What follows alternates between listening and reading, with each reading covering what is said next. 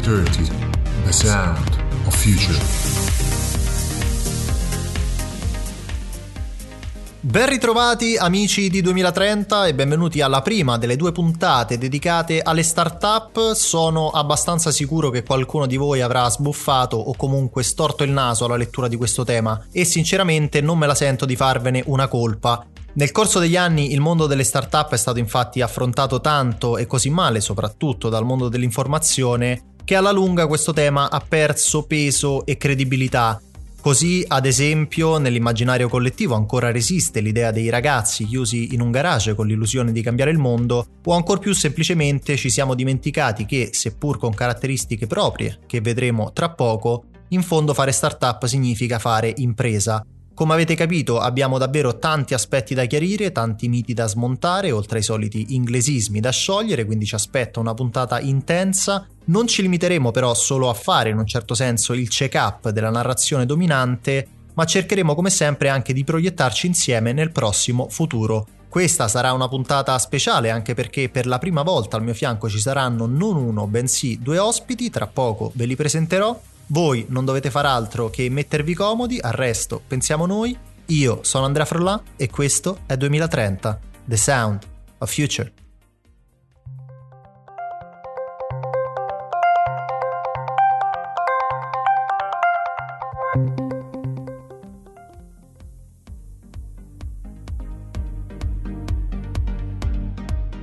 Eccoci dunque qua amici di 2030 in compagnia dei nostri due esperti del mondo startup che sono molto felice di avere al mio fianco. Intanto ve li presento, Ladies First, parto da Giulia D'Amato, fondatrice di Startup Geeks, che è la più grande community italiana di founder di startup. Benvenuta Giulia. Grazie Andrea, sono super felice del tuo invito e non vedo l'ora di iniziare e benvenuto ad Angelo Coletta, presidente di Italia Startup, che è l'associazione che riunisce l'ecosistema italiano dell'innovazione tra startup, scale up, PMI innovative, centri di ricerca e tante altre realtà. Benvenuto anche a te Angelo. Grazie mille Andrea, grazie a tutti e sono contentissimo di iniziare questa chiacchierata per parlare di startup e di tutto quello che sceglierai per noi. Grazie di aver accettato l'invito di 2030. Allora, dobbiamo fare attenzione perché il tema delle start-up è uno di quelli a forte rischio dispersione tra eccessi di entusiasmo, narrazioni fantasiose e inglesismi a più non posso. Cerchiamo di essere galantuomini, quindi il primo sforzo di sintesi lo chiedo ad Angelo Coletta. Angelo, partiamo dalle basi. Cos'è una startup e soprattutto cos'è che la distingue da una nuova azienda qualunque o da una PMI?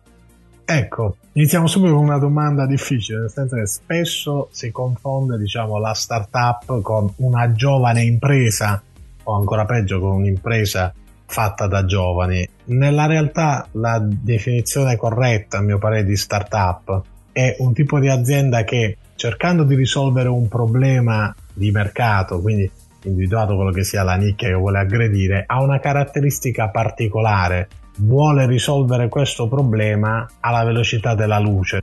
Uno degli elementi caratteristici della startup è la velocità, che appunto è permessa da un utilizzo del capitale in modo intensivo.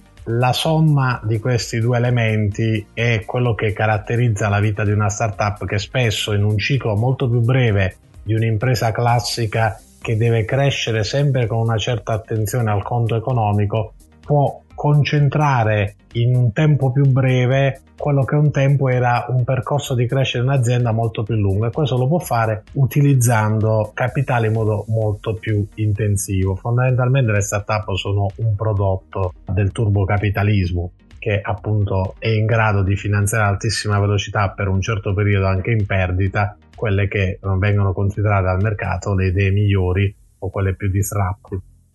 Giulia, voi avete un osservatorio privilegiato sulle prime fasi di vita delle start-up che ci ha appena descritto Angelo. Nell'immaginario collettivo il passaggio è sempre ho un'idea, apro una start-up, la realtà però è spesso più complicata dell'apparenza. Riusciamo a spiegare ai nostri ascoltatori come nasce davvero una start-up? Volentieri, volentieri, sì, perché solito si immagina idea startup e, e subito si viene in mente l'aspetto legale, che invece questo viene dopo aver fatto alcuni passaggi fondamentali che possono essere quello del identificare un bisogno perché bisogna capire qual è il problema che si vuole risolvere e quindi validare le assunzioni. Questo avviene tramite questionari, tramite interviste che vengono fatte a potenziali clienti e utenti della startup e in questo caso l'obiettivo è capire se il bisogno che vogliamo sopperire è, è riscontrato non solo da noi stessi ma anche da altre persone. Poi si testa la soluzione tramite una landing page o un MVP che non vorrei fare anche qua inglesismi, ma è un modo per testare spendendo pochi soldi e in poco tempo un'idea. Poi si cerca un team, si cerca un co-founder e si fa tanta tanta analisi, analisi mercato, analisi competitor, eh, business plan, si prepara un pitch e poi solo, solo se ci sono i buoni presupposti si costituisce la startup. Passaggi sono tanti. Eh, allora, hai citato gli inglesismi, quindi non posso che iniziare a spazzarne via un po' con te. Partiamo da un TRIS, Early Stage, Seed Investment e Venture Capital. Scegli tu da quale partire. Ok, ah, diciamo early stage è la prima fase di vita in una startup, è la fase in cui la startup fa i primi passi sul mercato è una fase molto molto delicata perché si inizia a cercare di capire se la soluzione che si è creata è in linea con le richieste di mercato. Di solito è la fase nel quale si cerca come obiettivo il product market fit, quindi proprio se c'è un allineamento tra ciò che la startup propone e quello che il mercato ha bisogno, se è disposto il mercato e i clienti sono disposti a pagare. Poi dicevi seed investment è uno dei primi finanziamenti che gli investitori poi danno a una startup, viene fatto in fase diciamo di pre-lancio sia in pre-lancio sia in fase di early stage, quindi come dicevo quando la startup sta già muovendo i primi passi sul mercato. È un investimento che di solito viene coperto da business angel oppure tramite l'equity crowdfunding, quindi tramite la, la folla che, che dà soldi. Venture capital invece in generale diciamo l'investimento nel capitale di rischio di una società ossia si identifica nel mondo startup quelle figure istituzionali e quindi fondi di investimento i quali raccolgono soldi dai privati e poi li investono in startup, quindi non direttamente ma raccogliendo i soldi di altri. Bene, ne abbiamo spazzato via qualcuno, però ha voglia a spazzare via inglesismi, come si direbbe a Roma. Angelo, proseguo metaforicamente il percorso di vita di una startup e vorrei sciogliere con te un altro po' di inglesismi, ne ho un paio, tra l'altro legati tra loro, scale up e disruption. Ok, scale up. C'è un momento in cui diciamo la startup, dopo aver fatto alcuni passaggi, no? Quindi ha validato il suo modello di business, quindi ha validato il mercato, nel senso che il mercato gli dice ok, effettivamente risolvi un bisogno, quindi c'è un motivo per cui tu esista, cominci ad avere un po' di clienti, poi cominci a averli un po' soddisfatti, poi ascoltandoli migliori un po' il modello di business, poi vedendo questo cosa implica nella tua organizzazione, migliori un po' la tua organizzazione e quindi di riflesso tiri fuori delle metriche, a un certo punto no, c'è una specie di fit, cioè hai capito il mercato, pensi di sapere come aggredirlo in modo più veloce e pensi di avere un'organizzazione che a quel punto è in grado di sostenere una crescita più spinta. Questo è un momento in cui si dice la startup, l'azienda è pronta a scalare, sa che fare, sa dove vuole andare, con che tempi, è in grado di maneggiare l'organizzazione. Generalmente in questa fase viene iniettata attraverso un aumento di capitale sociale un'importante quantità di denaro che può venire dal primo round A o anche da round successivi e permette alla, alla società di accelerare. Quindi questa fase in cui il, il primo, l'obiettivo principale poi diventa accelerare perché ormai gli altri parametri sono più o meno chiari viene chiamata fase di scaling perché ormai sono destinate alla crescita, diciamo così. Disruptive, disruptive è una bella parola che riguarda le startup, riguarda anche tante altre cose. Nel caso specifico, diciamo, delle startup, io la intendo e mi piace intenderla come la capacità di quell'azienda di risolvere un problema in un modo estremamente creativo o di individuare un problema che non era stato risolto. Pensiamo adesso all'invenzione dell'iPod che distrugge il mercato della distribuzione della musica, è un'innovazione disruptive. Diciamo che le startup che hanno dentro la capacità di essere disruptive per uno specifico mercato sono quelle che poi hanno il più grande potenziale di crescita e di valorizzazione. Sicuramente la lingua italiana ringrazia, però non è tutto. Addentriamoci ora in un aspetto fondamentale per lo sviluppo di qualsiasi startup che prima abbiamo solo sfiorato, ossia il finanziamento. Riparto da Giulia e riparto dallo sviluppo iniziale di una startup. Anche qui abbiamo l'imbarazzo della scelta tra crowdfunding, business angel, family and friends. Al di là dell'invasione anglofona, come si finanzia la nascita di una startup? Bella domanda e darò una risposta che non piacerà molto ai founder, ma penso che il primo investitore devi essere tu, quindi la prima fonte di finanziamento all'inizio è un autofinanziamento da parte dei fondatori. Poi di solito si coinvolgono le tre F, quindi come hai detto tu, Friends, Family and Fools, quindi gli amici di famiglia, gli amici familiari e, e i folli, quindi coloro che credono in te, sì, più, più che nell'idea, proprio nel, nella persona che sei, danno capitali per partire. Dopodiché eh, possono entrare in gioco i business angel e le piattaforme di equity crowdfunding. I business angel sono fondamentalmente degli imprenditori che investono una parte del loro patrimonio in startup mentre le piattaforme di equity crowdfunding fanno una raccolta collettiva di fondi attraverso dei portali online. Ruoli minori invece poi possono essere dati da bandi pubblici, da banche eh, e anche da acceleratori incubatori di impresa. Diciamo queste sono le macro, macro fonti di finanziamento all'inizio. Mi sembra di capire che sia sempre il caso di puntare sulle nonne. Io vorrei mantenere il ping pong funzionale tra di voi perché una startup che si finanzia e muove i primi passi non è nemmeno a metà dell'opera. Prima abbiamo parlato non a caso con Angelo della scalabilità che si costruisce anche e soprattutto con gli investimenti. Proprio ad Angelo vorrei chiedere come cambiano le forme di finanziamento quando cambia l'obiettivo di una startup e quando c'è il momento di competere nel mondo dei grandi? Beh, l'importanza del capitale alla fine come vantaggio competitivo, cioè eh, questo è un, è un mercato in cui conta la capacità, conta il team, conta la visione, conta la nicchia in cui vuoi competere, però dopo che hai tutte queste caratteristiche che chiaramente non sono mai un unicum assoluto a livello mondiale, a un certo punto anche il capitale diventa uno dei fattori competitivi perché chiaramente se abbiamo due guerrieri con le stesse capacità però uno lo armiamo di uno spadino uh, di quelli con cui si gioca nei parco giochi da bambini a un altro invece gli diamo la spada laser di Star Wars la possibilità che uno scontro fra i due quello a perire sia quello con la spadina di plastica è molto alta.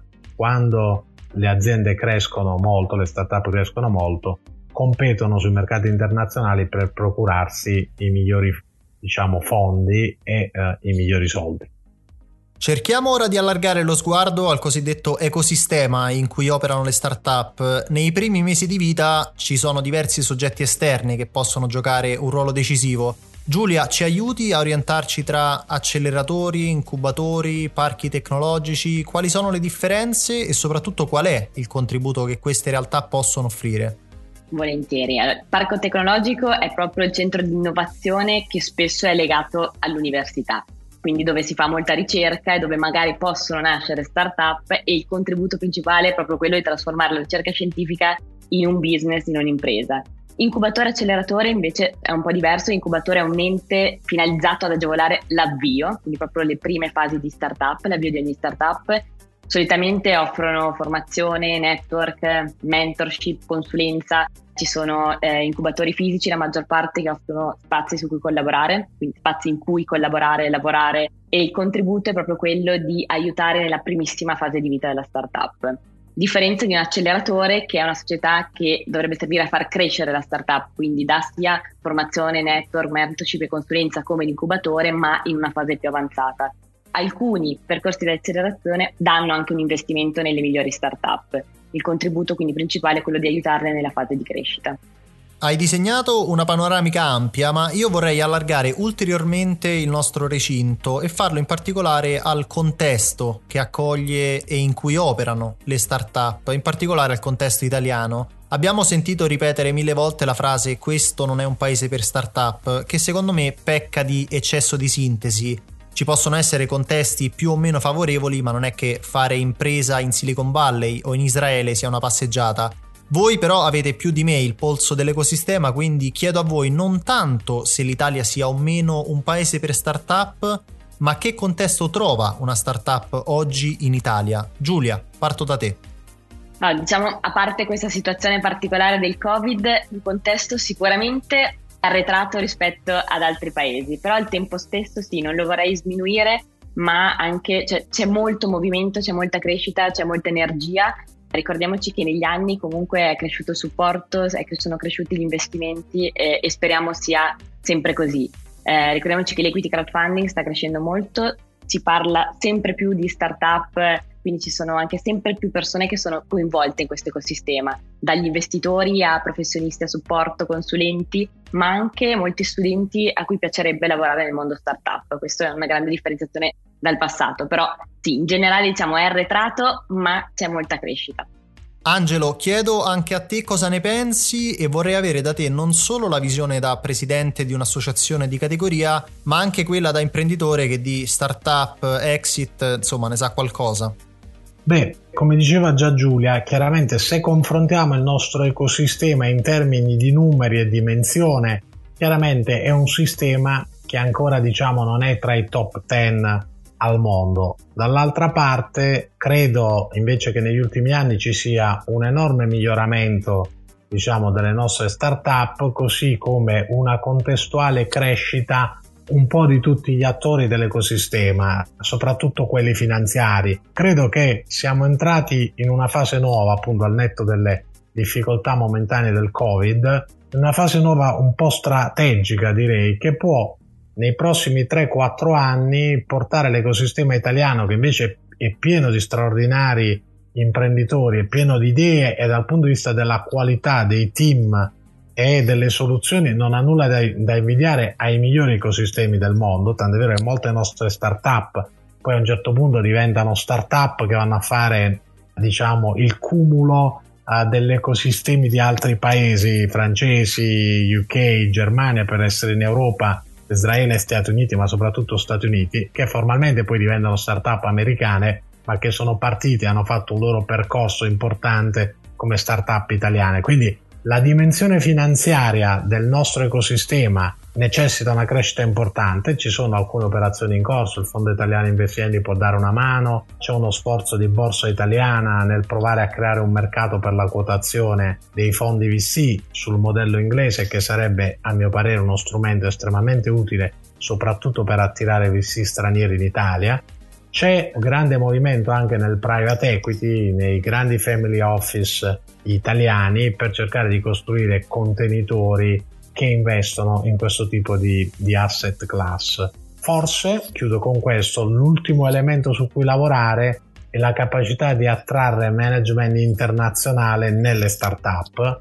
che invece un po' anche per la nostra cultura, cioè struttura culturale del paese, si fa fatica a fare, per cui alcuni ecosistemi come quello svedese, come quello tedesco, come quello anglosassone, hanno spesso più capacità di portare seniority importanti al fianco di giovani start-up o di giovani start-up per aiutarle soprattutto nella fase di scaling globale. Prima di salutarvi, io vorrei il vostro aiuto per provare a smontare rapidamente due miti che hanno sempre accompagnato il mondo delle start-up. Il primo è quello dei ragazzetti nerd chiusi in garage che lanciano l'app. Giulia, questo è uno di quelli veramente duri a morire. sì, ma poi ricordiamoci che ho letto un, una ricerca dell'Harvard Business Review che ha pubblicato questa tesi che dice che in realtà l'età perfetta per fondare la startup è sui 45 anni, quindi va molto a smontare l'idea dei ragazzetti nerd nei garage. Anche nella nostra community di founder l'età media supera mh, di gran lunga i 30 anni quindi lo posso testimoniare eh, concretamente. Poi eliminerei anche il fatto di pensare di fare startup chiusi in un garage, perché il rischio è che proprio dopo anni esci con, con un prodotto senza chiedere nulla al mercato e poi il mercato non ha bisogno di quel prodotto. Insomma, si può fare innovazione anche all'aria aperta. Angelo, per te ne è un altro connesso a quello che ha appena smontato Giulia. Le start-up sono una roba da giovani. Perché secondo te resiste questa idea? Beh, perché purtroppo spesso siamo tutti vittime delle esigenze dei media, no? che preferiscono raccontare storie naif, appunto garage, quando io dico appunto meglio all'aperto, no? meglio sotto gli olivi che non dentro un garage dove io parcheggerei più la macchina che non, non perdere tempo a creare un'impresa al chiuso, meglio sempre tenere gli occhi aperti, come diceva Giulio, verso l'esterno. L'altro motivo è perché esiste una quota di start-up, ma che è molto piccola, che sono quelli delle grandi università italiane e internazionali che um, generalmente con preparazione scientifica che fanno questo percorso di studio, poi la stessa università li guida attraverso tesi di ricerca verso aree di mercato, inventano qualcosa, brevettano qualcosa e costruiscono start-up. Diciamo però questa è una piccolissima parte. I dati dicono che la maggior parte degli start-up di successo hanno tra i 40 e i 50 anni e l'età mediana degli start-up di successo precisamente è 48 anni. Io, siccome ho una startup e ho più di 20 anni, cerco di rappresentare il mito al contrario. Eh, direi che funziona. Giulia, Angelo, abbiamo messo sul piatto davvero tanti aspetti, direi che ci possiamo fermare qua, altrimenti rischiamo di trasformare la chiarezza in confusione. Dobbiamo però ancora togliere il velo dai diversi tipi delle start-up, dalle fasi critiche dello sviluppo, dai settori di riferimento, insomma, abbiamo ancora tanta strada da fare. Motivo per cui io vi aspetto ai microfoni di 2030 per il secondo round. Vi dico la verità, l'ho dato per scontato, posso fare affidamento su di voi, sì? Volentieri, volentieri Andrea, sarà un piacere. Angelo, posso contare anche su di te per un secondo round? Per un round, basta che non sia un round day dove ci chiedi un sacco di milioni di euro, mi troverai sempre disponibile allora avevo fatto bene a darlo per scontato o più semplicemente sono stato fortunato. Vabbè, in ogni caso io vi ringrazio soprattutto per averci schiarito le idee in tema di startup.